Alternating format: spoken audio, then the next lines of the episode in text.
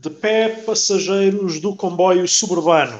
Se a burguesia tem o expresso da meia-noite, a classe trabalhadora em Portugal tem o comboio suburbano.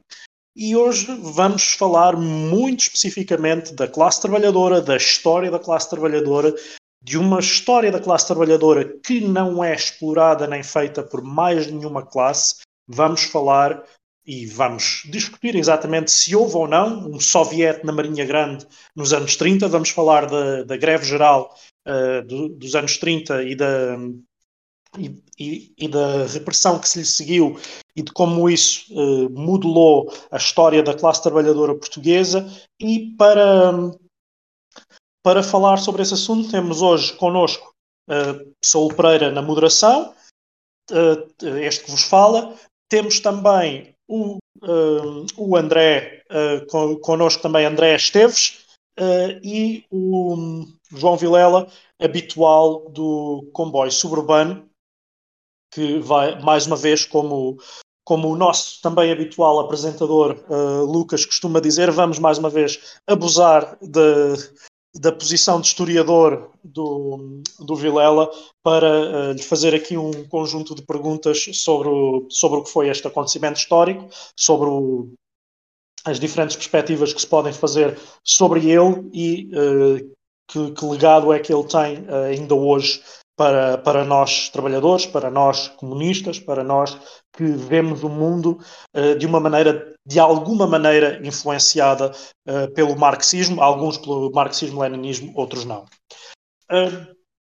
não se esqueçam, se nos estão a ouvir no, no, face, no, no YouTube, de gostar deste vídeo, de subscrever o canal se ainda não o subscrevem. Se têm essa possibilidade de se juntar àqueles que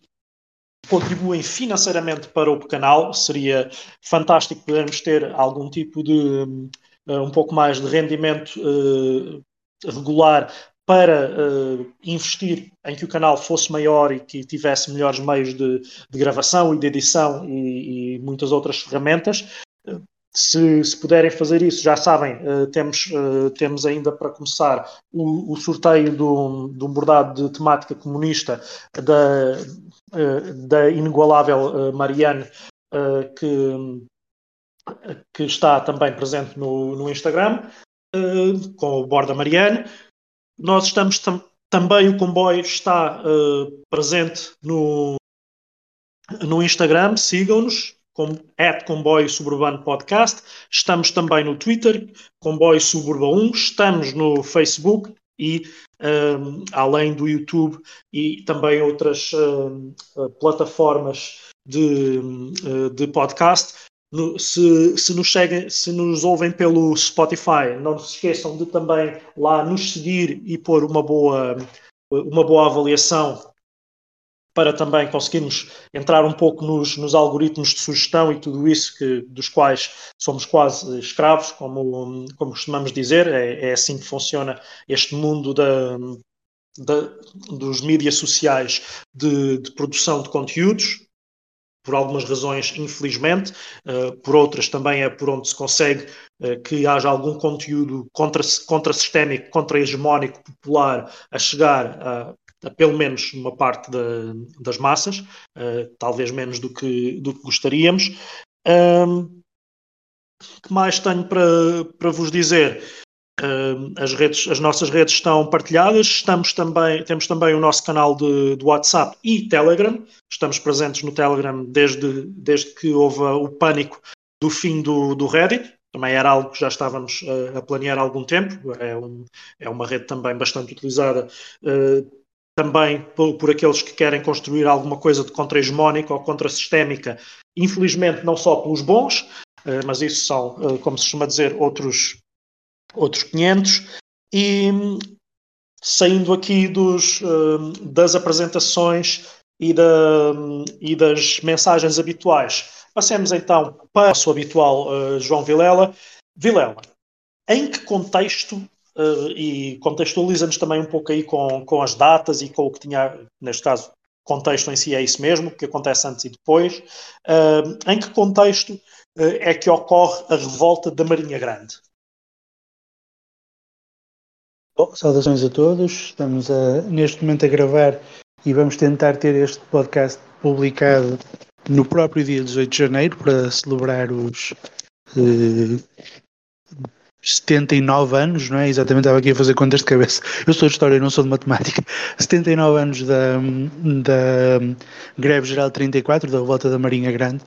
Um, e em que contexto então é que tudo isto acontece? Isto aqui eu remeto, quem nos estiver a ouvir, para os vários uh, podcasts que já fizemos sobre a época da Primeira República. Um deles, inclusive, fizemos-lo com a participação do André, que está aqui hoje e a quem eu agradeço ter aceito mais uma vez o convite para, para vir conversar connosco sobre este assunto. E nesses podcasts a gente fala então do modo como nos finais do século XIX e inícios do século XX aparece em Portugal um ator político e um ator social que não existia até então, ou que existia de uma maneira muito muito irrisória e muito pouco relevante em número, que é a classe operária portuguesa. Nós temos um capitalismo que demora muito tempo a desenvolver-se, por razões que também já aqui debatemos inúmeras vezes. É um capitalismo semi-periférico, é um capitalismo cuja burguesia, de certa forma, é mais uma agente do capitalismo britânico em solo português e que fala a língua portuguesa do que propriamente uma burguesia que tenha um projeto autónomo de desenvolvimento e de, e disputa do seu lugar na divisão internacional de trabalho. Nessa medida, então, o nosso capitalismo vai ser durante muitos anos, e hoje, de certa forma, ainda continua a ser, se bem que de uma forma diferente, um capitalismo que não tem uma particular, uh, um particular interesse no desenvolvimento da indústria, no desenvolvimento do, do, do aparelho produtivo e no desenvolvimento dos meios de produção que lhe permitissem e das forças produtivas, melhor dito, que lhe permitissem eh, competir e ombrear com os capitalismos do centro. Uh, no entanto, a, chegar, a chegarmos aos finais do século XIX, como eu dizia há pouco, uh, a industrialização começa também a desenvolver-se em Portugal, começa a desenvolver-se não só porque os capitalistas portugueses começam a ter um grau de acumulação de capital que já não permitia reproduzir-se utilizando unicamente o, o comércio externo e a, e a, agricultura, era necessário para manter a, a, reprodução de capital em funcionamento que se fizessem investimentos também na indústria, mas também porque começam a surgir, enfim, o termo é anacrónico e se calhar descabido, mas de certa maneira, mas dá para perceber aquilo que eu quero dizer, começam a surgir os primeiros fenómenos daquilo que hoje em dia chamaríamos de deslocalização de indústrias, isto é, começam a surgir indústrias que são instaladas em Portugal por eh, fabricantes ingleses, por fabricantes franceses, por fabricantes de países do centro capitalista da altura, do centro europeu, e esses fabricantes vão então instalar essas indústrias em Portugal e vão fazer com que cresça em Portugal uma, uma classe operária que vai, enfim, acumular-se, para não dizer que vai acotovelar-se no, nos centros urbanos, sobretudo em Lisboa e no Porto, e que vai então, nós também já aqui dissemos um, um par de vezes, começar a ter uma, um, vai, começar a participar de, na, na, luta social e vai começar a participar na luta política também nessa fase final do século XIX e de início do século XX. À medida que a classe operária começa a participar na política, começam a surgir dentro da, da classe operária eh, diversas correntes de, de, opinião, diversas correntes de, de, organização e diversas correntes teóricas sobre como é que o movimento operário devia desenvolver-se. A primeira que surgiu e que já vinha de, dos anos 70 do século XIX, o saldo erro, é, é, corrente socialista, não é? Foi fundada em Portugal por uh, pessoas como o Antero Quental, etc., e vai ter uma certa influência no, eh, panorama político português, no panorama da classe operária portuguesa, até aos anos 30, um, grosso modo. E essa corrente socialista é marcada por duas características. A primeira característica é de ser aquilo que se chamaria uma, uma corrente burguesa para operários. Basicamente, quem teoriza essa corrente socialista são burgueses. Eu falei há pouco do Antarquental, poderia falar de outros nomes que, vindos da, da burguesia, vão, para, vão junto da, da classe operária no fundo, quase como missionários, se quisermos usar uma expressão um pouco religiosa, para tentarem explicar à classe operária que ela é explorada e que ela precisa de ser. Precisa de se movimentar, precisa de se erguer contra essa mesma exploração, uh, e ao mesmo tempo que esta corrente eh, socialista se vai enraizando com algumas dificuldades e algumas contradições junto da classe operária, também se vai enraizando uma outra corrente, que é a corrente republicana, de que falámos uh, imenso já em outros, em outros podcasts. A certa altura também começam a surgir outras correntes dentro do movimento operário por razões que vou apresentar a seguir. O, como nós como estamos a ver, quer os republicanos, e disso já falamos imenso, quer os socialistas, basicamente são elementos da burguesia, elementos das classes intermédias que se dirigem ao proletariado com a intenção de fazer com que o proletariado urbano de Lisboa e do Porto se transforme, basicamente, numa massa eleitoral do socialismo e numa massa eleitoral do republicanismo. E mais tarde, não apenas eleitoral, numa massa de combate às ordens de dirigentes republicanos e às ordens de dirigentes socialistas, se bem que menos no caso dos socialistas. E aqui entra um ponto que não é despiciente. Os socialistas demoraram muitos anos a construir uma pequeníssima influência no movimento operário, até que de repente os republicanos aparecem e levam os operários de uma vez só, precisamente porque tinham um discurso muito mais aguerrido, precisamente porque tinham uma prática política muito mais combativa, e aquilo soou uh, aos ouvidos dos operários, que tinham condições de trabalho absolutamente miseráveis, que tinham condições de vida absolutamente dantescas, não? Só para dar um exemplo uma coisa que nós hoje em dia chamaríamos co-living, uh, porque, porque hoje em dia se fala assim, mas no século XIX, início do século XX, havia uma coisa que eram os quartos da malta, em que basicamente pessoas partilhavam quartos nas, nas zonas históricas do Porto e nas zonas históricas de Lisboa. Muitas das vezes as pessoas nem sequer partilhavam propriamente o quarto. As pessoas pagavam o aluguer da cama, ou seja, o, o operário tinha direito a dormir durante 8 horas naquela cama, levantava-se para ir para a fábrica e vinha um outro operário recém-saído do seu turno que dormia na mesma cama onde ele tinha acabado de estar e pagava também o aluguer por 8 horas de sono naquela cama. A situação era absurda, a situação era, era asquerosa nas zonas, eh, nas concentrações operárias que nós tínhamos em Portugal na época a que nos reportamos. E naturalmente, com uma situação tão, tão dramática do ponto de vista social, um partido que fosse falar aos operários em conciliação, em, em, em, se, eh, em, de forma aproximativa, de forma gradual, de forma cuidadosa, tentarem um bocadinho agora, um bocadinho a seguir, a melhorar as suas condições de vida, era um partido que estava fadado a não ter conseguido, a não ter qualquer espécie de sucesso na, no seu empreendimento. Ao passo que um partido que viesse dizer que era preciso derrubar o regime, que era preciso construir um regime novo, que era preciso uh, usar a força que fosse necessária para mudar as condições de vida dos trabalhadores, era um, um partido que tinha todas as condições para vencer. E a prova, a prova disso foi precisamente o crescimento republicano. Contudo, quando chegamos a 1908 e tivermos o, o regicídio, o Partido Socialista vai fazer um raciocínio que se vai revelar absolutamente dramático para ele, Partido Socialista, e, e, acima de tudo, estúpido do ponto de vista político. Porque quando se dá o regicídio, o que é que o Partido Socialista pensa? Nós vamos agora ter uma repressão violentíssima sobre o movimento republicano. Os republicanos vão ser todos presos, vão ser todos deportados para, para os confins do, do Império Colonial Português, para o degredo, e portanto o que, é que, o que é que vai sobrar da base, da base operária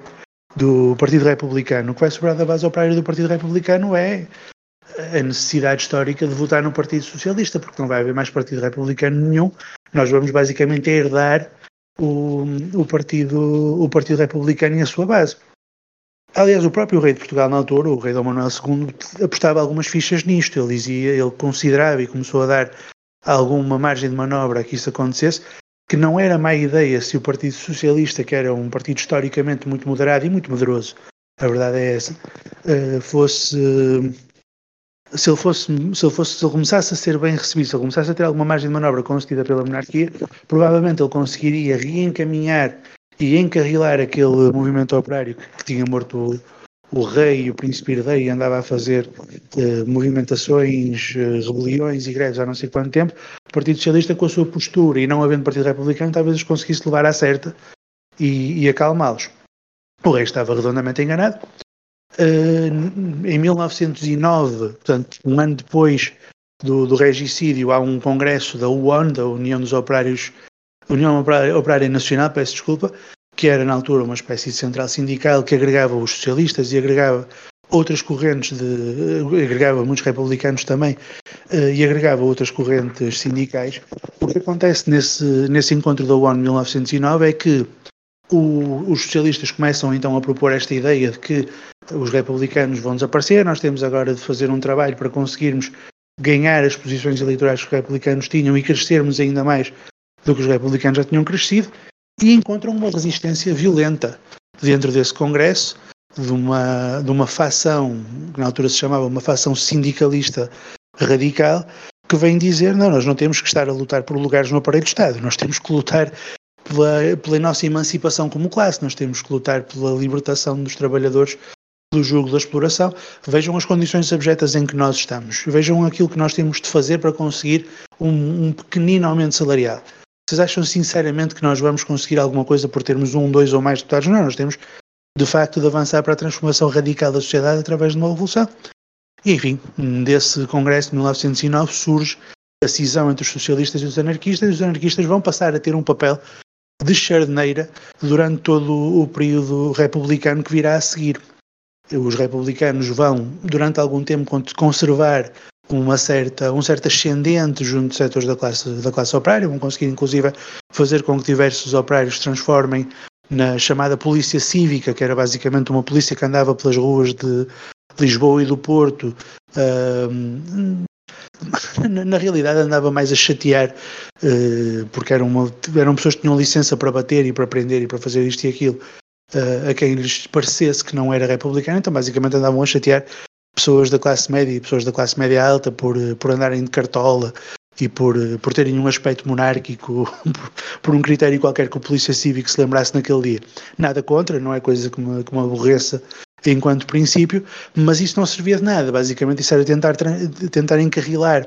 as energias do, do proletariado, não para fazerem uma revolução, mas para chatearem os padres, também, também era muito comum, chatearem os inimigos dos republicanos e não os inimigos da classe trabalhadora. Os anarquistas não vão, nessa fase, hum, deixar-se embrulhar pelos republicanos, da mesma forma que não se tinham deixado embrulhar pelos. Um, pelos uh, socialistas e vão então manter-se firmes no combate pela, pela, emancipação social durante o período republicano e vão ser altamente reprimidos pela República. Nós também no episódio que falámos sobre, sobre o republicanismo falámos do papel do Afonso Costa como racha sindicalistas, é um homem que os vai reprimir com imensa violência, é um homem que vai escrever a certa altura um livro chamado Socialismo e Catolicismo em que ele explica como os socialistas, na, na confusão mental do António Costa, qualquer pessoa que não fosse um republicano era um socialista, terão um perigo para a República tão grande como, como os próprios padres. Uh, vai então tentar reprimi-los. Todos os governos republicanos vão tentar reprimir o movimento anarquista e o movimento sindical de uma forma geral. Uh, entretanto, desse mesmo movimento anarquista, já agora um detalhe que não é irrelevante, nós não estamos a falar de um, de um, de um movimento que é um, um, só, um só bloco, não é um movimento monolítico, é um movimento que vai ter uma série de, de correntes internas, decisões, de disputas, de zangas, de tudo e mais alguma coisa, até que a certa altura vai surgir dentro do movimento republicano, inspirado pela Revolução de Outubro, uma coisa chamada Frente Maximalista, e dessa Frente Maximalista vai surgir em 1921 o Partido Comunista Português. Tem esta peculiaridade de não ser uma cisão uh, radical com a, com um partido socialista ser uma cisão com um partido, com uma organização, no caso uh, anarquista. Não, não há assim muitos casos parecidos por esse, por esse mundo fora. Normalmente os partidos comunistas são cisões com partidos socialistas, aqui foram uma cisão do movimento anarquista. Mas em todo caso, no meio destas cisões todas que se vão, que se vão operando, uh, o anarquismo vai ainda assim conseguindo manter-se, o movimento sindical uh, revolucionário, radical, vai conseguindo manter-se como um problema e como uma ameaça permanente ao, ao, ao regime republicano, que não consegue, que não consegue detê-lo. De tal maneira não consegue detê-lo que em 26, como sabemos, não é? é necessário fazer um golpe de Estado, instaurar o fascismo, no 28 de maio de 26. Eh, o fascismo instaurado no 28 de maio de 26 vai então lançar-se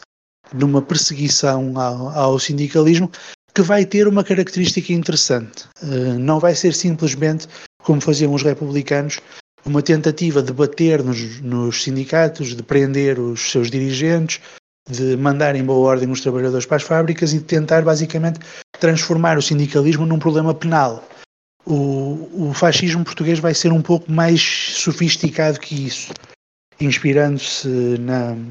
na doutrina social da Igreja, na Rerum Novarum do, do Leão XIII, que fala sobre a importância de, de haver sindicatos. O Leão XIII diz o problema, nas palavras não são exatamente estas, mas basicamente a ideia é o problema dos sindicatos não é serem sindicatos, o problema dos sindicatos é serem dirigidos por socialistas. Se os sindicatos fossem dirigidos por pessoas que estão interessadas e empenhadas em encaminhar a, a luta política e a luta sindical para a concórdia,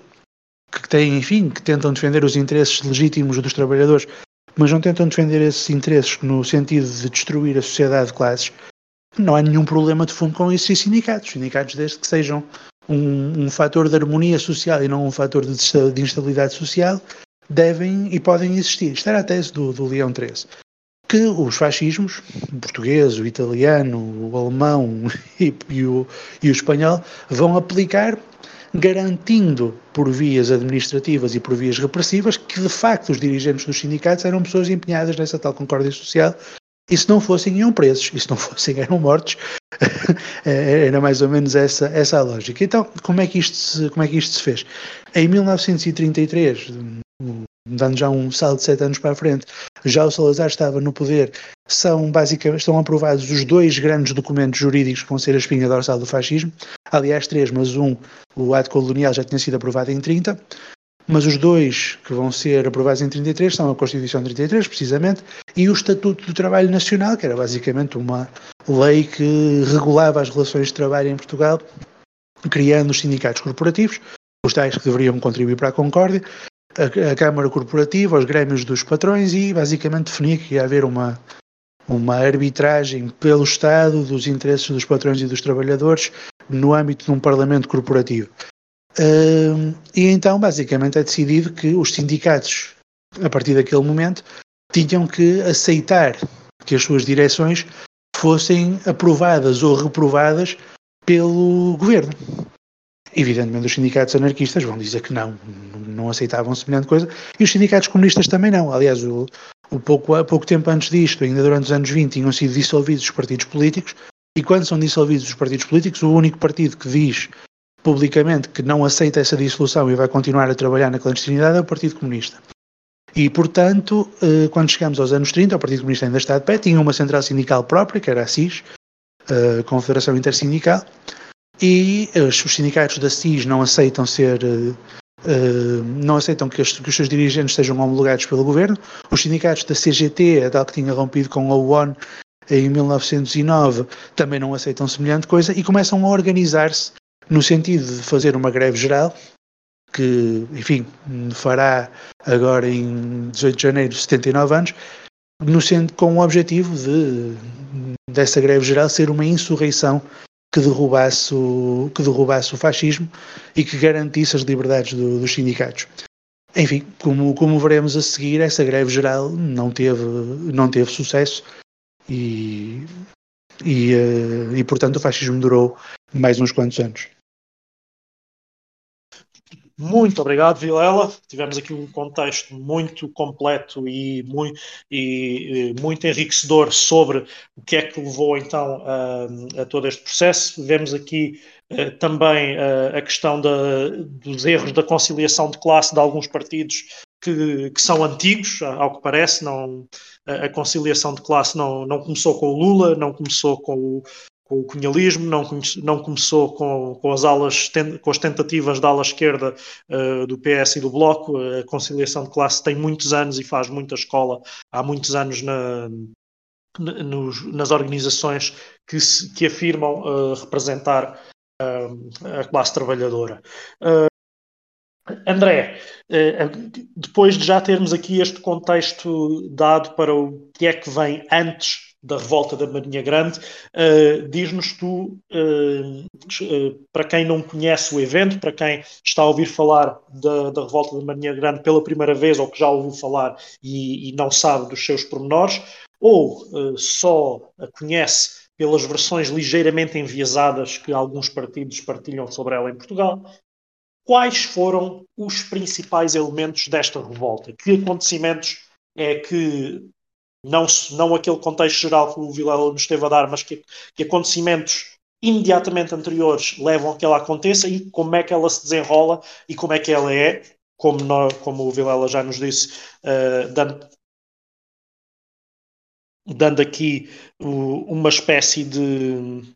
de spoiler, uh, com, como é que ela é reprimida, como é que ela é derrotada. Ora, olá a todos e desde já obrigado por me terem convidado para, para esta conversa. Uh, a greve de 18 de janeiro é, ela desenvolve-se então ao longo destes, destes ao longo de várias semanas ou até vários meses. Começa essa, essa parada em 1933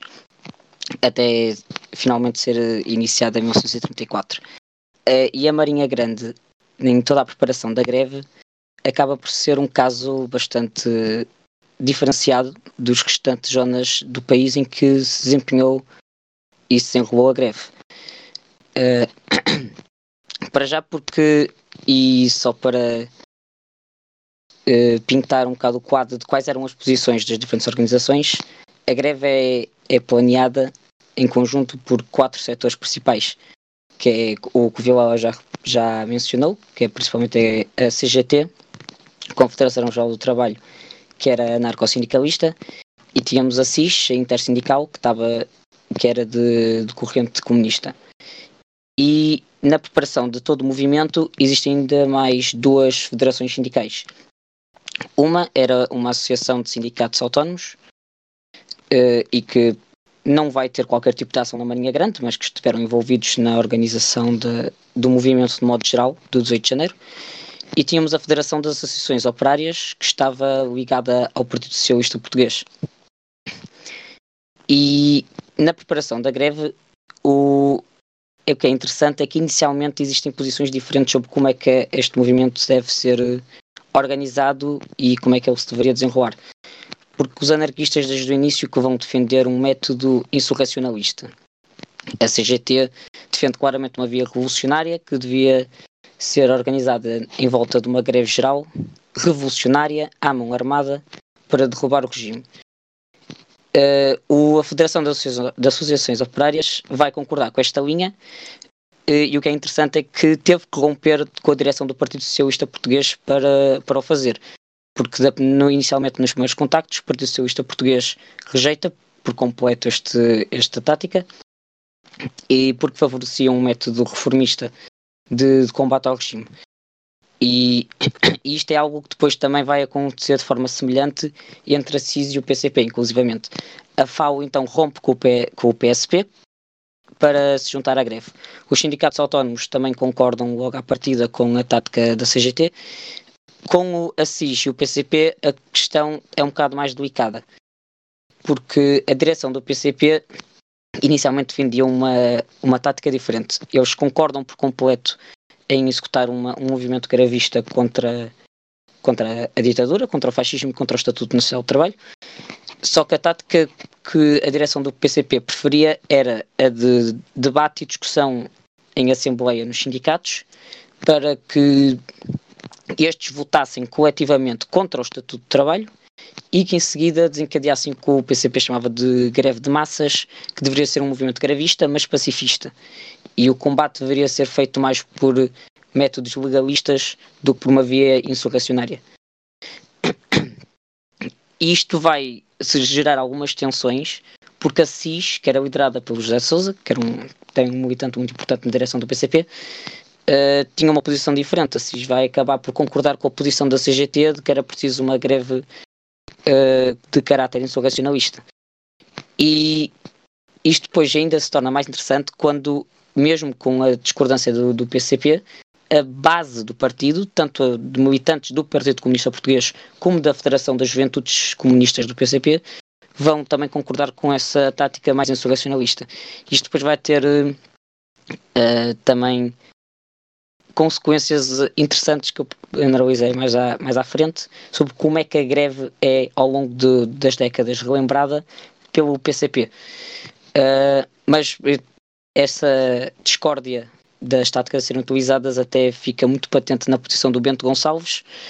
que vai fazer de tudo para que a CIS não entre na união de federações sindicais com a CGT, com os autónomos e com a FAO, e vai depois mais tarde até descrever o que se deu na Marinha Grande e todo o movimento do 8 de janeiro como uma anarqueirada. Mas isso eu poderia até analisar um bocadinho mais à frente. Quando chegamos então à Marinha Grande, eh, ela também é um caso muito interessante porque é talvez o único ponto do país, em todo o movimento do 8 de janeiro, em que os comunistas são a maioria. Eh, porque apesar da CGT ainda já estar muito enfraquecida depois de anos de repressão nesta altura, eh, é ainda a organização sindical e de classe operária mais forte do país. Mas enquanto a CGT tem maioria nos outros locais do país, temos greve em Silves, greve em Almada, Barreiro, temos movimentos em Lisboa e em outras zonas do país em que a CGT geralmente é sempre representa sempre a maioria dos participantes e na Marinha Grande acontece o oposto. A Marinha Grande é um é um baluarte do Partido Comunista Português, essencialmente. A grande maioria dos militantes que vão participar neste movimento são do Partido Comunista Português, o que não significa que não tenham participado membros de outras correntes, que eu já vou uh, explicar que de facto participaram. Uh, para começar, a principal organização de classe operária da Marinha Grande era o Sindicato Nacional uh, dos Vidreiros. A Marinha Grande é uma vila, nesta época essencialmente de operários vidreiros. E é uma vila que tem cerca de 8 a 10 mil uh, habitantes, é uma vila relativamente pequena. Mas o que é interessante também na questão do Sindicato Nacional dos Vidreiros é que esta é composta essencialmente por uma união de várias associações de classe. E essas associações de classe, uh, não, nenhuma delas está, na verdade, filiada à SIS. Uh, o que não impede, no entanto, que o PCP continue a ser o partido mais influente dentro do Sindicato Nacional dos Vidreiros. Porque, por exemplo, dentro das associações de classe que faziam parte do sindicato, temos a Associação de Classe dos Manipuladores de Cristal, que estava inclusivamente filiada na CGT, era ainda maioritariamente influenciada pelos anarcossindicalistas, e o dirigente da Associação de Classe é até o José Oliveira Henriques, que era militante da CGT e que vai participar na revolta do 18 de janeiro. E, por outro lado, a Associação de Manipuladores de Vidraça era até filiada à, à Federação das Associações Operárias, da FAO, e o seu dirigente era um socialista, era o Carlos Frazão. Uh, mesmo assim, a maior parte do, dos dirigentes do Sindicato Nacional dos Vidreiros são, de facto, membros do Partido Comunista Português. Uh, e vai ser o Partido Comunista Português que vai liderar todo o movimento da Marinha Grande. Portanto, quando nós uh, analisamos os participantes da, da greve, esse é o, é o ponto fulcral, é maioritariamente PCP, mas há também a participação de anarquistas, como por exemplo o José Gregório, que é militante do PCP e participa na greve, uh, reconheceu mais tarde no seu texto, em 1955, que houve participação de anarquistas. Não sabemos ao certo se houve ou não a participação de socialistas, mas tendo em conta que uma das associações de classe do Sindicato dos Vidreiros era dirigido por um militante socialista, é possível que os socialistas também tenham estado uh, no movimento. Ora, uh, qual era o plano para o, o movimento da Marinha Grande? A ideia era desencadear uma insurreição armada que seria precedida de vários atos de sabotagem, tomar controle da vila e em seguida desencadear uma greve geral uh, na vila para, e, para tomar completamente controle de, da localidade. E isto estava inserido no, no projeto maior da, da greve do 18 de janeiro, que era derrubar o regime e movimentos semelhantes e insurrecionalistas deveriam ser desencadeados nos outros pontos do país. O que, infelizmente, e como também podemos ver, uh, ver mais à frente, não, não vai acontecer. Mesmo nos pontos do país em que vão haver uh, também insurreições armadas, nunca vão ter o caráter da, da Marinha Grande. Uh, o movimento, então, inicia-se por volta da madrugada, com uma reunião no Casal Galego, e nós não sabemos exatamente ao certo quantas pessoas é que estarão estado neste, nesse encontro, mas os, é, os números, por exemplo, da historiadora Fátima Patriarca apontam para mais ou menos 250 militantes que estarão uh, estado reunidos. Ora, qual, qual era a ideia? Uh, os militantes que estão aqui presentes deveriam dividir-se em seis grupos. Três eram dirigidos para, para o centro da, da vila, para a Marinha Grande, e os outros três deveriam estar uh, uh, responsáveis pelos atos de sabotagem. Uh, estes atos de sabotagem envolviam o, o corte de, de cabos telegráficos e telefónicos, que vão ser de facto de, realizados com todo sucesso. Os atos de sabotagem na Marinha Grande, com exceção de um que, que envolvia sabotar a linha férrea que ligava a Marinha Grande à Leiria, é, esse é o único que vai falhar, os outros vão todos ter sucesso. Uh, não sabemos ao certo porque é que o ato de sabotagem da linha férrea não foi desencadeado, mas é possível que tenha sido pelo aproximar das forças policiais e do exército que poderão ter talvez afugentado os militantes. Uh, Ora, estes atos de sabotagem então, são então desencadeados e os restantes grupos estavam organizados naquilo que, chama, que os militantes do Partido Comunista, acima de tudo, chamavam como brigadas de choque, que eram grupos de militantes armados uh, que deviam então realizar duas coisas fundamentais. Era atacar o quartel da, GNR, e esse era o ponto fundamental para tomar controle da vila, e passava por uma segunda fase que era reabrir o sindicato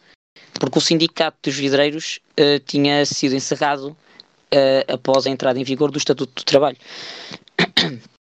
Isto porque o, o, o, que faz parte também deste processo é que o Estado,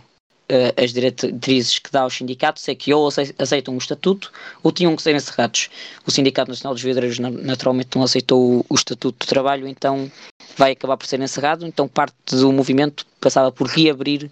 esse mesmo sindicato. E depois havia ainda outros dois momentos uh, importantes, que era assaltar a estação dos Correios e a estação dos Telégrafos. Ora, estas brigadas de choque, nem todos os militantes que estão envolvidos nelas estão armados. Aliás, o plano passa por os militantes que tinham treino militar iriam desarmados acompanhar o resto dos militantes que iriam armados. E aqueles que estavam então desarmados, já, após o ataque à central da GNR, aí sim pegariam em armas para se juntar ao, ao, aos restantes militantes no controle da vila e para preparar a defesa da vila no combate contra as forças do Estado. Uh, o ataque vai ser bastante rápido. Os militantes estão em clara maioria em comparação com o número de agentes da GNR que estão presentes na vila. Há tiroteio, há bombas, uh, as bombas até uh, mostra, é um, um símbolo da cooperação entre anarquistas e comunistas na, neste movimento, porque todas as bombas que são utilizadas tanto nos atos de sabotagem como nos confrontos na vila tinham sido fornecidas pela Confederação Geral do Trabalho, que aliás vai acontecer ao longo de todo, todas as localidades onde houve greve e onde houve insurreição no 18 de janeiro, eh, geralmente as bombas são fornecidas pela CGT. E portanto, há uma curta troca de tiros, porque a GNR quase que se rende de imediato, não tem qualquer hipótese de resistência, e procede-se então ao processo de armar os restantes militantes e tomar por completo controle da vila. Reabrem o sindicato, ganham acesso ao arquivo desse mesmo sindicato, porque havia muita preocupação de que se pudessem perder uh, registros sindicais que poderiam ser destruídos ou apreendidos pelo Estado e o, os, o comandante e os restantes agentes da GNR são então presos pelos militantes dentro, dentro da fábrica. Uh, isto tudo acontece muito cedo, por volta das 8 horas da manhã. Isto está, a vila está por completo por controle do, dos operários. Mas é aqui também que o movimento começa a falhar. Porque se a ideia era desempenhar uma uma greve geral em que envolvesse toda a vila, isso nunca vai chegar a acontecer. Por já porque o movimento do 18 de janeiro falha não só na Marinha Grande como no resto do país. A generalidade do, dos planos da, das várias organizações sindicais não vão, ser, não vão conseguir ser levados a cabo. E um deles envolve, por exemplo, a, a revolta que estava planeada para a cidade de Leiria e que era suposto cortar as ligações de Leiria e dos arredores da cidade de Leiria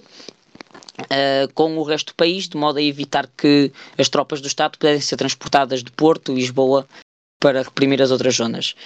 A partir do momento em que o movimento em Leiria também falhou por completo, este teve apenas participação anarquista e, e não foi mais longe do que alguns atos de sabotagem, uh,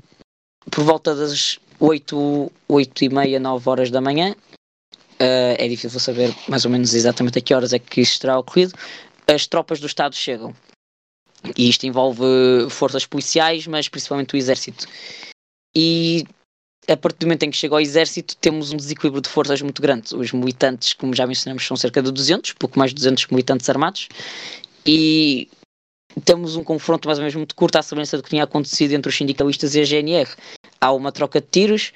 os militantes do, do PCP e os anarquistas esvaziam por completo as armas e as bombas que tinham à mão contra o exército e desatam em, em retirada, porque não há qualquer possibilidade de confronto contra, contra as forças do Estado.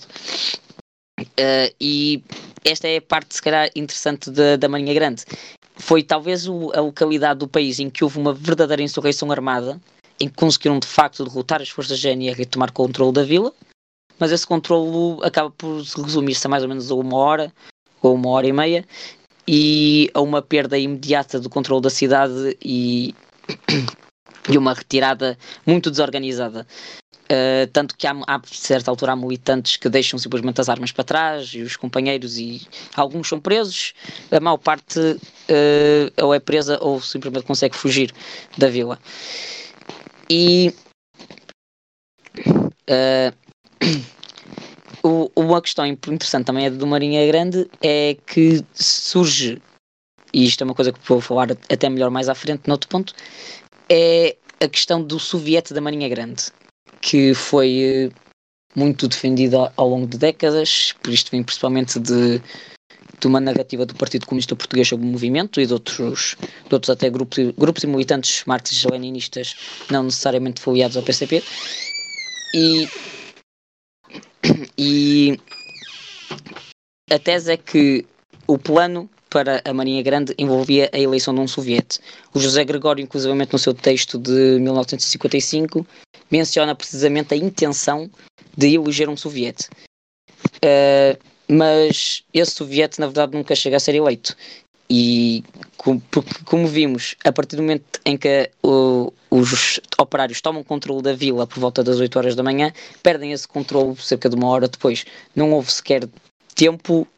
nem houve tempo para eleger um soviete, nem houve, na verdade, participação de massas na, no movimento. Aquilo que se pretendia era um movimento de massas de greve que, se, que seria precedido da insurreição armada. A insurreição armada acontece, tem um breve período de sucesso, mas não chega a haver greve. Então também não cheguei a ver sequer eleição de soviete. Por volta das nove da manhã está novamente a vila nas mãos do Estado. Uh, e aliás, uma coisa uh, muito caricata que acontece depois da repressão do movimento é que por volta do meio-dia alguns dos militantes que tinham, que tinham estado na insurreição armada e que tinham conseguido fugir voltam à vila para se apresentar ao trabalho tanto que não tinha havido qualquer hipótese de ter sido desencadeada uma greve na, na vila. Uh, também não conseguiram voltar ao trabalho porque o trabalho acaba por ficar encerrado na vila durante alguns dias uh, por ordens do Estado até ser retomada a ordem. Tanto porque, apesar de na Marinha Grande e na maior parte do resto do país o movimento ter sido uh, completamente esmagado durante o dia 18, noutras regiões como Almada e Silves houve de facto greve geral e greve geral que se estendeu até ao dia 19, no caso de Silva estende-se até ao dia 20. Uh, eh, portanto, ainda houve alguns dias de, de agitação a nível nacional uh, contra o Estado. Uh, entre os militantes que estão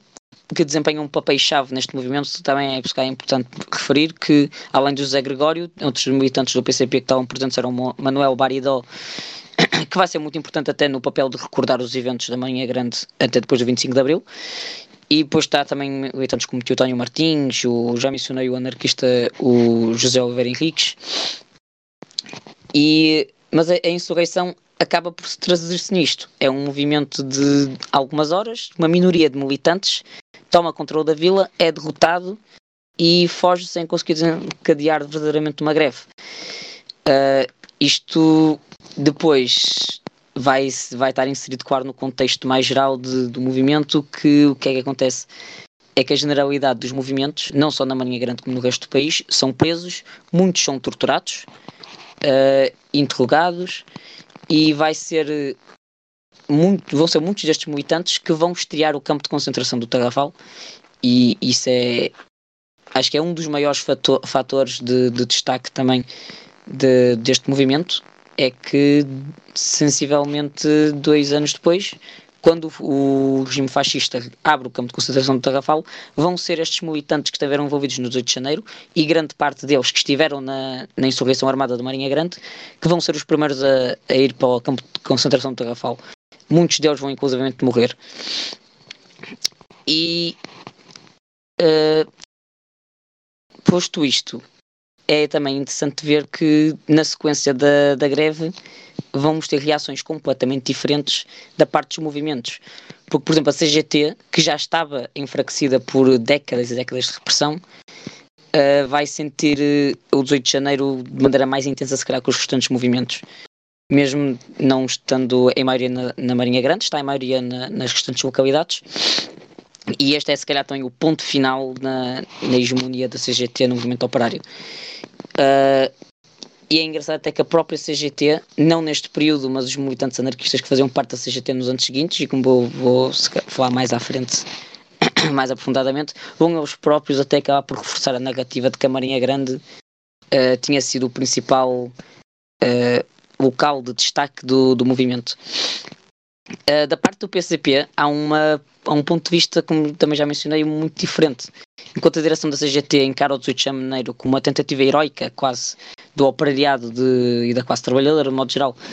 de lutar contra o fascismo em Portugal, da parte do PCP uh, eh, a visão vai ser muito diferente. Tanto que uh, o José de Souza, que era líder da CIS e que tinha sido um dos principais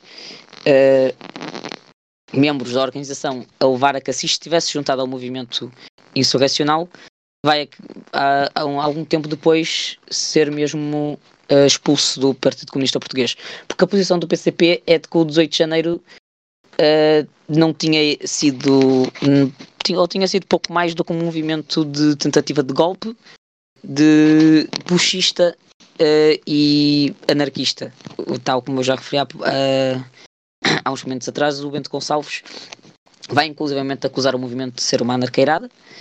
Uh, tanto que ele, antes de desencadear o movimento, tinha até apelado ao Comintern à Internacional para tentar uh, impedir que o movimento fosse para a frente. não conseguiu. e mas claro que esta posição do PCP não, não vai manter-se durante tempo, porque se nos primeiros anos o PCP é completamente a direção do PCP é completamente contrária à, à execução do movimento, nas décadas seguintes vai assumir uma posição de essa igual celebração uh, do movimento, tal como aconteceu com os anarquistas desde o início. Uh, e pronto, o que acontece na Mania Grande é isto. Há uma revolta, o soviético não chega a ser eleito, as tropas prendem os, os militantes, torturam-nos, enviam-nos para o Tarrafal, onde muitos vão acabar por morrer.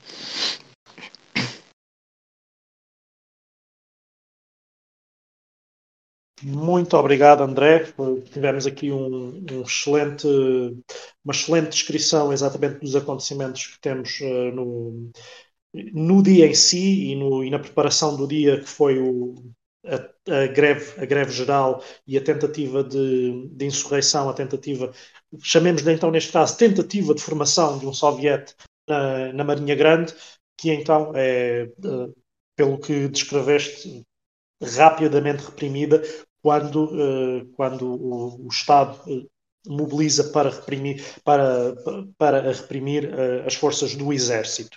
Uh, isto não acontece só na Marinha Grande uh, e, não, e não tem consequências só nos, nos dias que se seguem imediatamente uh, ao, a, este, a este dia. O, já, o próprio André já, já nos explicou aqui um pouco da, da questão do Tarrafal, de, de, como alguns destes militantes vão uh, uh, inaugurar o Tarrafal e de como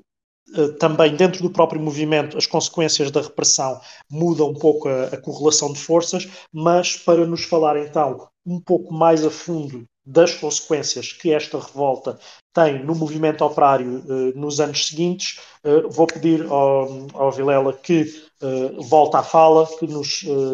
apresente um pouco da, da sua perspectiva sobre o que se segue e o que acontece em consequência deste,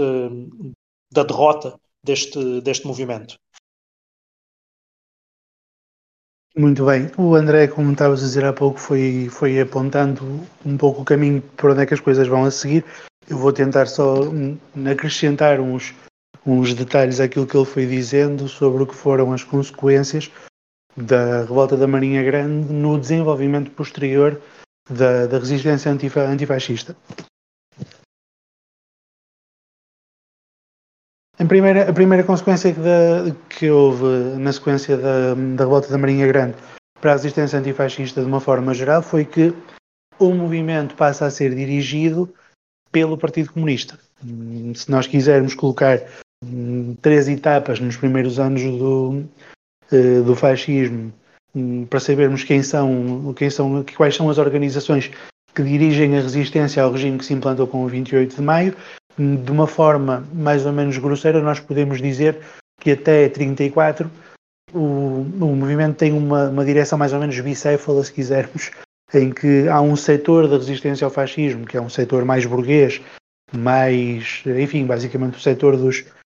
políticos republicanos e dos militares republicanos que tinham sido apiados pelo 28 de maio, que resiste e que tenta por diversas vezes dar golpes militares contra, contra o fascismo, que é o movimento do chamado reviralho, e se calhar um dia podemos fazer também um podcast sobre o, sobre o reviralho, porque ele não, não deixa de ter o, o seu interesse para nós percebermos alguns elementos da história portuguesa, ao mesmo tempo que existe essa, essa resistência burguesa, reviralhista ao, ao fascismo, existe uma resistência operária, que é a resistência dos anarquistas e dos comunistas, não é? Hum, claramente uma resistência onde os anarquistas são ultra-hegemónicos, como, como o André explicou e muitíssimo bem no país inteiro, e a partir da Marinha Grande existe uma, uma, um volte-face se os reviranistas já tinham sido mais ou menos ou derrotados ou cooptados ao longo dos primeiros seis anos do, do fascismo, por volta de 32, quando o Salazar chega a presidente do governo, antes mesmo da, da Constituição de 33, uma boa parte dos reviranistas ou já tinham sido derrotados diversas vezes em golpes ou já tinham sido obrigados a, ao exílio ou expulsos para a Madeira, e guardemos este detalhe deles terem sido expulsos para a Madeira, porque ele vai ser importante daqui a pouco uh, exilados, não é? Uh, exilados, degradados, não é? O exílio é para, para fora do país, o degredo é para dentro de, do, do país. Então, tinham sido muitos, muitos governistas degradados para, para a Madeira, degradados também para Angra de Heroísmo, mas uh, e ao mesmo tempo o movimento operário anarquista, quando é, quando é aliás, depois de eles terem sido degradados nesse contexto, o movimento anarquista vai conseguir manter-se à tona até 34 e em 34 então com a derrota da Marinha Grande quem, quem assume praticamente até ao fim do, do fascismo, o papel de hegemonia no, na resistência passa a ser então o Partido Comunista. Quando, quando isto acontece, os anarquistas, isto é um detalhe que não é, que não é irrelevante, os anarquistas vão ser expulsos, como estava a dizer há pouco o André, para Cabo Verde, não é? vão ser degradados para, para o campo do Tarrafal, para o campo da morte lenta, mas muitos vão ser degradados também para Cunene. Cunene, não sei se o pessoal sabe onde fica, mas Cunene é um rio que faz a fronteira entre Angola e o que é hoje a Namíbia. Houve uma série de, de pessoas que participaram na greve geral de 34, não só na Marinha Grande, mas também noutras zonas do país, foram expulsos para tão longe quanto isto. Vocês reparem no detalhe, este detalhe que é delicioso da forma como o fascismo trata diferentes classes, não é? Ele tinha pegado nos, nos reviralistas, nos tais resistentes burgueses republicanos, contrários ao, um, ao regime fascista tinha-os expulsos para Angra do Heroísmo ou para a Madeira e os trabalhadores, os operários, ele manda-os para Cabo Verde e para Angola. Portanto, aí é, é, muito claro que uma coisa é o senhor doutor, o senhor empresário que se revoltou contra o fascismo porque é um republicano. Essa gente degreda, mas degreda para, para o Funchal, degreda para, um, para os Açores, degreda para um sítio onde ele ainda vai encontrar europeus. Não? Os trabalhadores não. Os trabalhadores a gente degreda para a África, manda-os para os confins da selva para garantir que eles ficam em situação particularmente perigosa, particularmente desconfortável, expostos à cólera, expostos às doenças tropicais. Enfim, há um lado de, de crueldade e de selvageria associado à forma, à forma classista, também ela como é punido cada um dos, dos lados da resistência ao fascismo. Ao mesmo tempo que acontece, portanto, esta repressão no imediato e esta transformação, alteração, que essa sim vai ser sistémica na, na resistência ao, ao, fascismo, em que o Partido Comunista passa a ser a hegemonia nessa resistência, há alterações do ponto de vista do aparelho de Estado. Como o André estava a dizer há pouco, isto não é um detalhe irrelevante, a GNR, quando entra na Marinha Grande para tentar submeter os, os trabalhadores, é derrotada. Só o exército é que vai conseguir derrotar os trabalhadores. Isto não era uma novidade na história de Portugal. As polícias serem derrotadas por civis armados era uma coisa que acontecia recorrentemente, por exemplo, em Lisboa no tempo da República. Começava a ser demasiado flagrante que as polícias não tinham condições, do, do ponto de vista do seu próprio material, não tinham armas para confrontar uma revolta popular armada. Era necessário, e assim se fez, dotar a polícia de armas melhores, dotar a polícia de equipamentos blindados, enfim. O Salazar, a partir da, da revolta da Marinha Grande e a partir da, da greve de 1934, vai fazer um investimento muito forte numa remodelação das polícias que vai mudar radicalmente a forma como a resistência popular se pode fazer até hoje, na realidade. A partir dali existe uma, passa a haver uma desproporção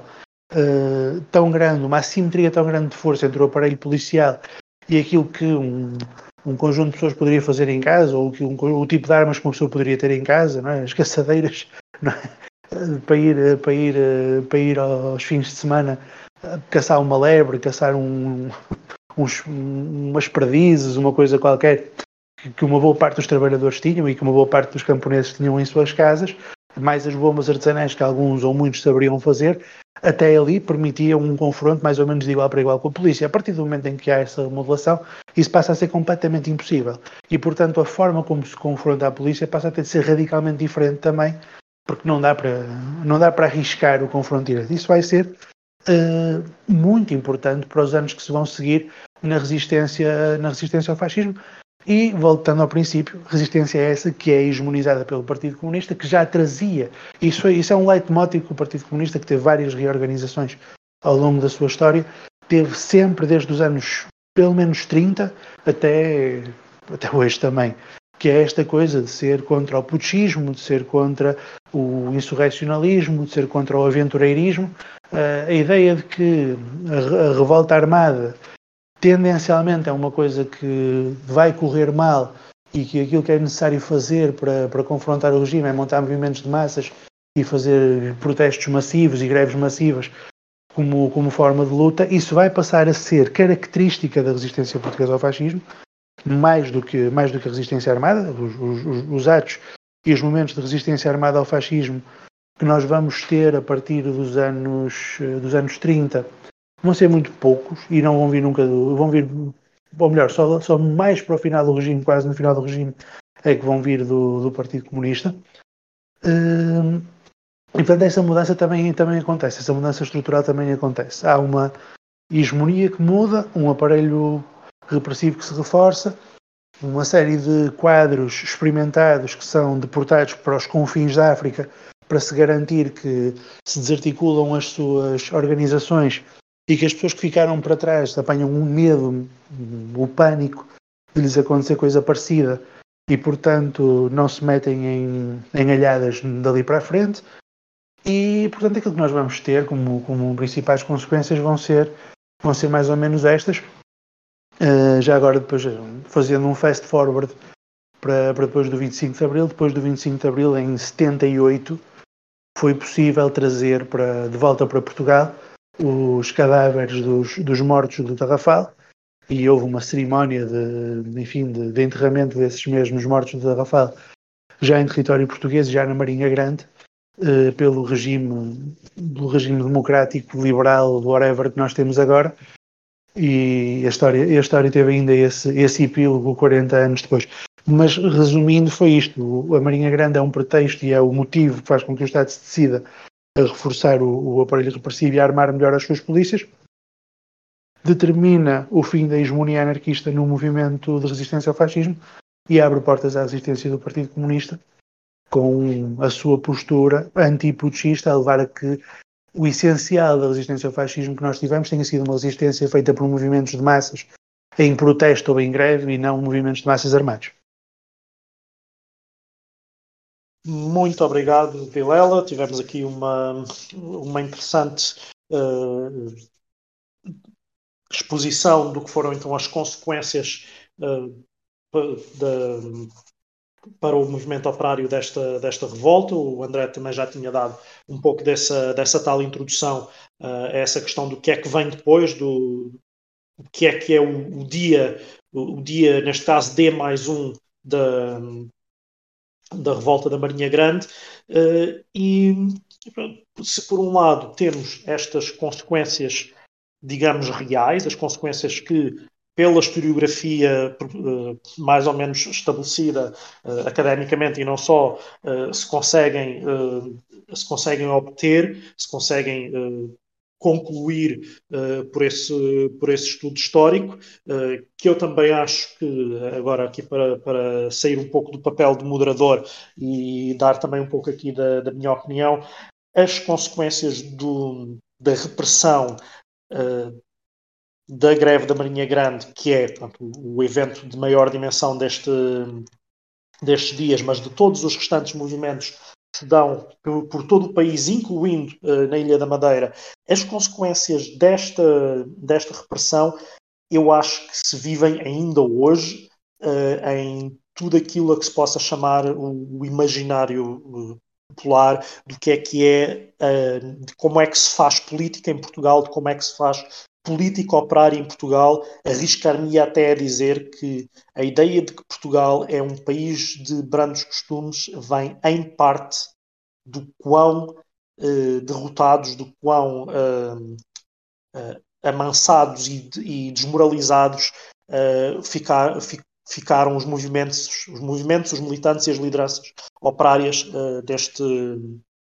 nestes anos 30, nomeadamente em consequência da, da revolta da Marinha Grande.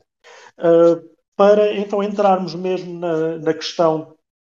do, do imaginário da, da, classe operária, uh, eu ia perguntar então ao André especificamente como é que fica então a revolta da Marinha Grande no imaginário da classe operária portuguesa.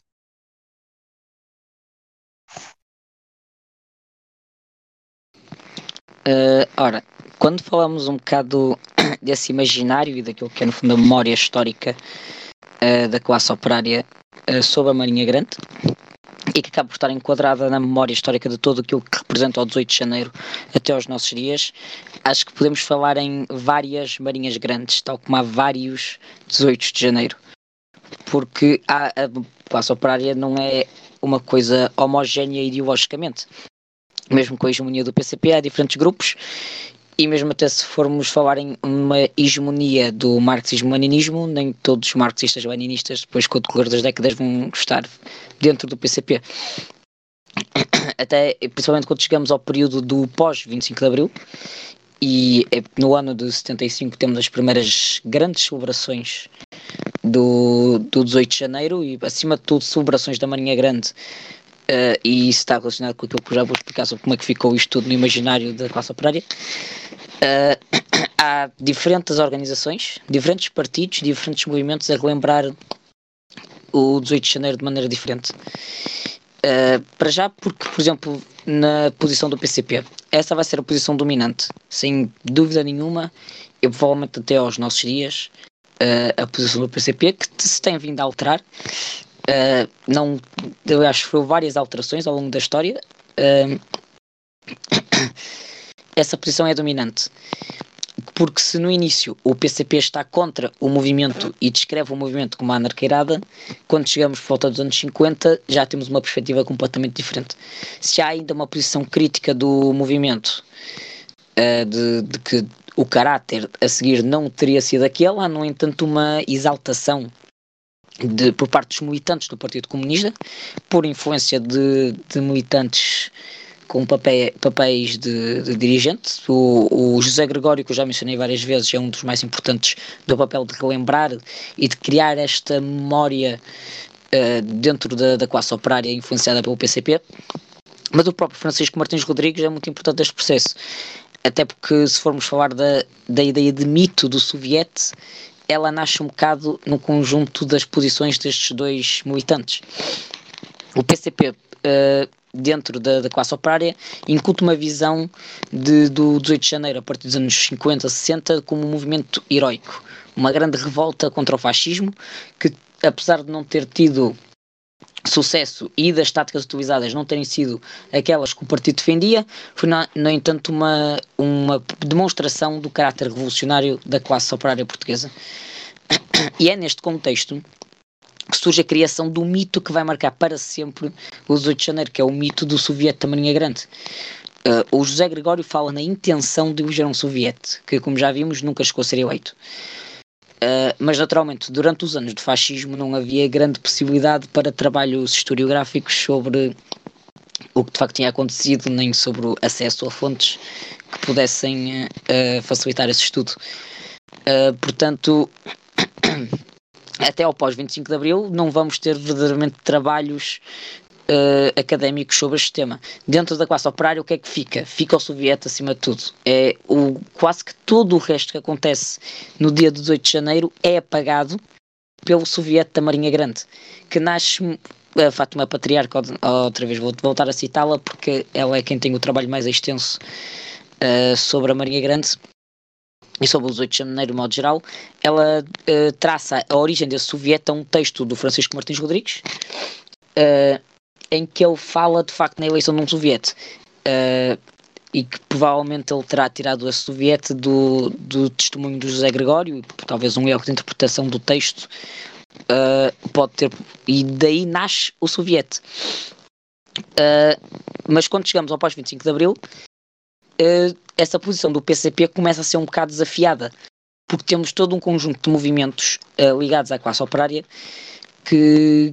que têm posições diferentes e que, acima de tudo, é com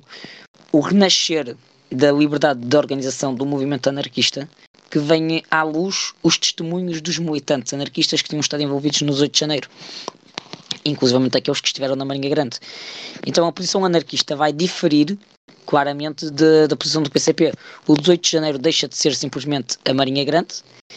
e passa a ser aquilo que sempre foi relembrado até durante o tempo do fascismo nos círculos anarquistas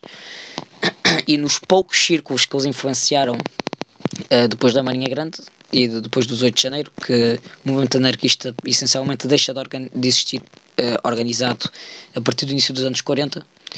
eh, ou final dos anos 30, a memória dos anarquistas é uma desaltação do, das restantes greves. Silves, Almada, Barreiro, uh, Sines também. Uh, mas é aqui interessante que se nós formos ver os testemunhos anarquistas, há muitas contradições, porque há, há, certos militantes anarquistas que voltam a referir a Marinha Grande, no entanto, como o centro dos 8 de janeiro, e como o sítio onde os 8 de janeiro teve de facto mais destaque. Portanto, os anarquistas, consciente ou inconscientemente, até mesmo após o 25 de Abril, continuaram a reforçar a posição do, do PCP. Se não reforçam a ideia de que houve um soviete, reforçam pelo menos a ideia de que a Marinha Grande foi sem dúvida nenhuma o local uh, de, de maior organização e onde o movimento chegou mais longe. Uh, isto é, se calhar, até uma prova do quão influente o Partido Comunista se tornou entre a classe trabalhadora portuguesa, porque até fora do, dos movimentos que eram por si dominados, esta ideia se espalhou. E depois também temos, naturalmente, a posição de outros movimentos marxistas-leninistas após o 25 de Abril, que têm, uh, por vezes, uh, posições um bocado diferentes. Por exemplo, há, há o Afonso Mata,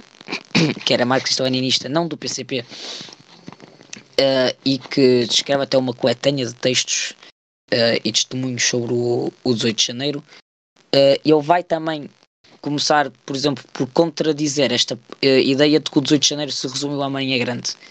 e já começa a fazer menção às restantes,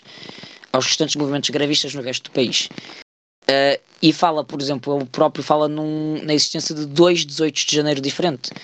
Ele fala no 18 de janeiro uh, da, da greve geral que representa aquilo que deveria ter sido o movimento, e fala no 18 de janeiro, que acaba por ser apagado uh, da memória histórica entre a classe trabalhadora, por influência do PCP, que é o 18 de janeiro que ele considera que de facto aconteceu, que é o de um movimento minoritário putschista que nunca deveria ter acontecido e que acaba por falhar uh, como estava condenado a falhar. E nas celebrações do pós-25 de Abril, entra também nesta contenda o próprio Partido Socialista. Aliás, uma das primeiras coletâneas de, de textos da época, de uh, artigos do Avante, da Batalha e de documentos de, do Estado, que é feita após o 25 de Abril, é uma coletânea que é feita pelo Grupo Autónomo do Partido Socialista, até com participação do, do João Soares, uh, porque o próprio Partido Socialista e os seus militantes interessam-se muito pela recordação do 18 de Janeiro e mais uma vez, acima de tudo, com a centralização de, de, da Marinha Grande como foco do movimento. Uh, portanto, quando falamos daquilo que é a memória histórica do imaginário da classe operária sobre a Marinha Grande, é o Soviete, claramente, que marca o imaginário até ao pós-25 de Abril. Uh, nos anos após o 25 de Abril, progressivamente o PCP começa, se não abandona o, a celebração do Soviete, pelo menos deixa de se referir tão explicitamente ao Soviete da Marinha Grande. Hoje em dia, creio, nem não tenho a certeza se o PCP sequer refere o, o Soviete uh, nas celebrações anuais e nas recordações. Uh, mas os restantes movimentos também vão progressivamente abandonar uh,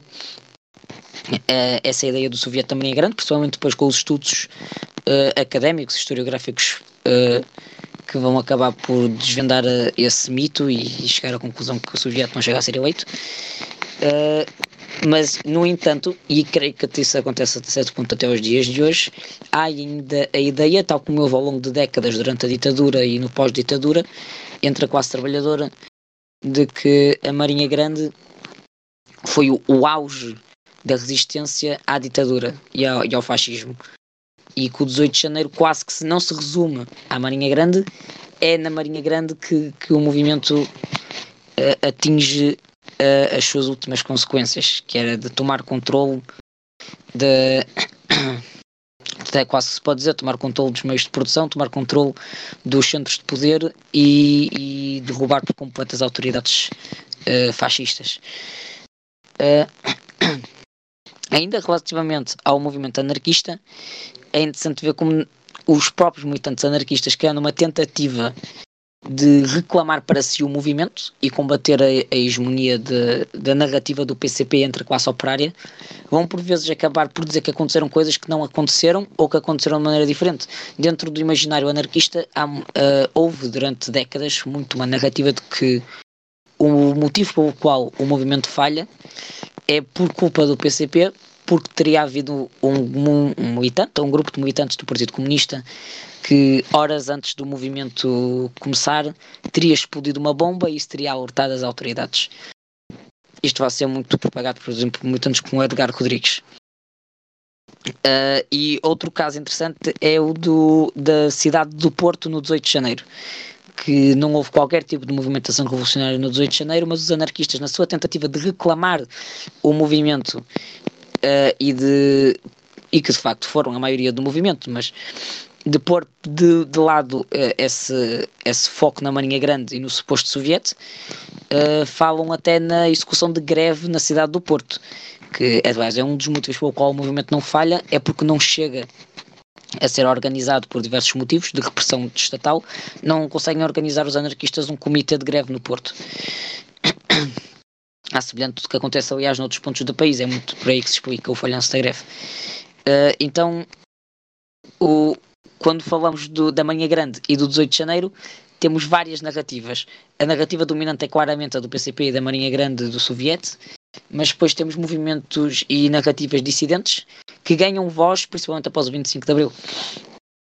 Uh, hoje em dia já estamos numa situação completamente diferente. Creio até que nos nossos dias, talvez, uh, e diria até que infelizmente a Marinha Grande não é tão conhecida como deveria ser uh, e não é tão recordada uh, por parte dos movimentos, seja comunista, socialista, uh, até anarquista, movimentos de classe trabalhadora, movimentos sindicais. Acho que deveria ser importante continuar a relembrar este movimento e até tirar lições de, da própria execução do movimento. Mas é, é basicamente nisto que se traduz toda essa memória histórica do, da Manhã Grande e do, do 18 de Janeiro.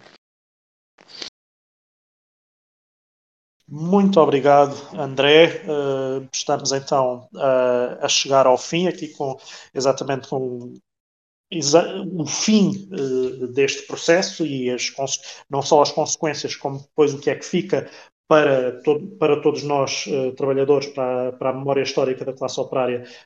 deste processo. E como estamos a, a chegar ao fim, gostaria de de vos perguntar se têm então algumas uh, notas finais uh, a dar e se têm alguma, uh, algum elemento cultural, algum elemento literário, algum, algum episódio histórico que vale a pena recordar especialmente em contexto com este,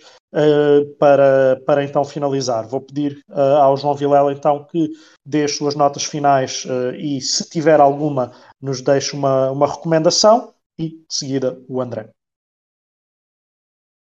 Bom, primeiro agradecer ao André ter participado mais uma vez no nosso podcast. É sempre um prazer conversar com ele sobre estes assuntos porque ele sabe para caraças sobre, sobre o movimento anarquista e sobre o movimento operário no século XX e eu farto-me de aprender com ele, portanto é,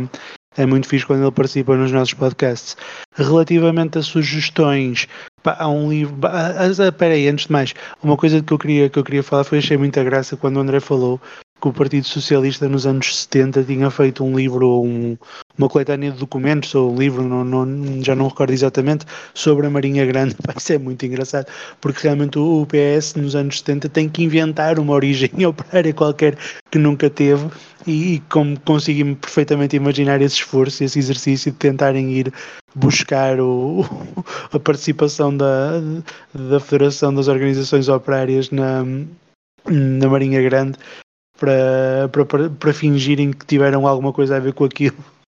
Deve ser, deve ser, deve ter sido uma das coisas que fizeram, da mesma maneira que foram buscar a figura do Antero de Quental também para fingir que tinham alguma ligação com o PSP do século XIX, enfim, o PS com as suas, com as suas tretas de sempre. Relativamente a sugestões, há um livro muito interessante que eu fui, fui reler em parte para, para fazer este podcast não é, não é especificamente sobre a Marinha Grande, mas é um livro que não é basic, basicamente narra a história do aparelho repressivo português no, nos séculos XIX e XX, que é o Portugal Acoronhada do Diego de Palácios Cerezalas, que eu te recomendo que se leia porque é uma boa forma de entender como é que foi a história portuguesa, é entender a história do aparelho repressivo, perceber de que maneira é que as classes dominadas se foram movimentando para se libertarem e de que maneira é que o Estado foi criando aparelhos de repressão para as reprimir melhor. Isso é, é uma boa leitura, é uma leitura útil.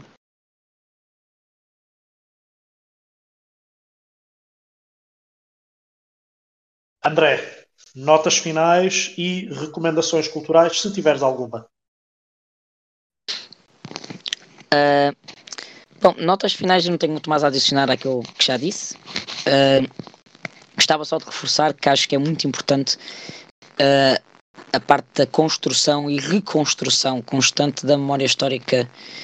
uh, da classe operária portuguesa e de, do nosso passado, da nossa história de resistência, de organização, porque qual, qualquer movimento revolucionário uh, anticapitalista, comunista, socialista, anarquista, uh, hoje em dia hum, acho que muito dificilmente terá sucesso se não se não tiver conhecimento da sua própria história, se não tirar de lá inspiração, lições e uh, estão a aprender com esse passado. Uh, relativamente a recomendações literárias, eu já falei aqui várias vezes da Fátima Patriarca, então vou mencionar duas obras dela. Uh, uma é um livro que ela escreveu, é, é, volumoso, é um estudo muito extenso, que é o Sindicatos contra Salazar, a revolta do 18 de janeiro de 1934 onde ela vai de facto a fundo, não só sobre aquilo que aconteceu no 18 de janeiro, como até sobre as várias posições uh, e narrativas que se estabeleceram após o 18 de janeiro. E uma, há um, um curto artigo da Fátima Patriarca que encontram facilmente, provavelmente, na, na internet, que se chama O 18 de Janeiro, uma proposta de releitura. E uh, essas seriam então as minhas recomendações. Uh, até porque se caso queiram ler a, o, a de textos que eu referi, eu posso recordar o texto que foi pelo Grupo Autónomo do Partido Socialista uh, e chama-se só Greve Geral 18 de janeiro de 1934. Uh, não sei se este documento estará uh, disponível em algum lado, mas também vale a pena ler a coletânea de textos que foi realizada. Obrigadão.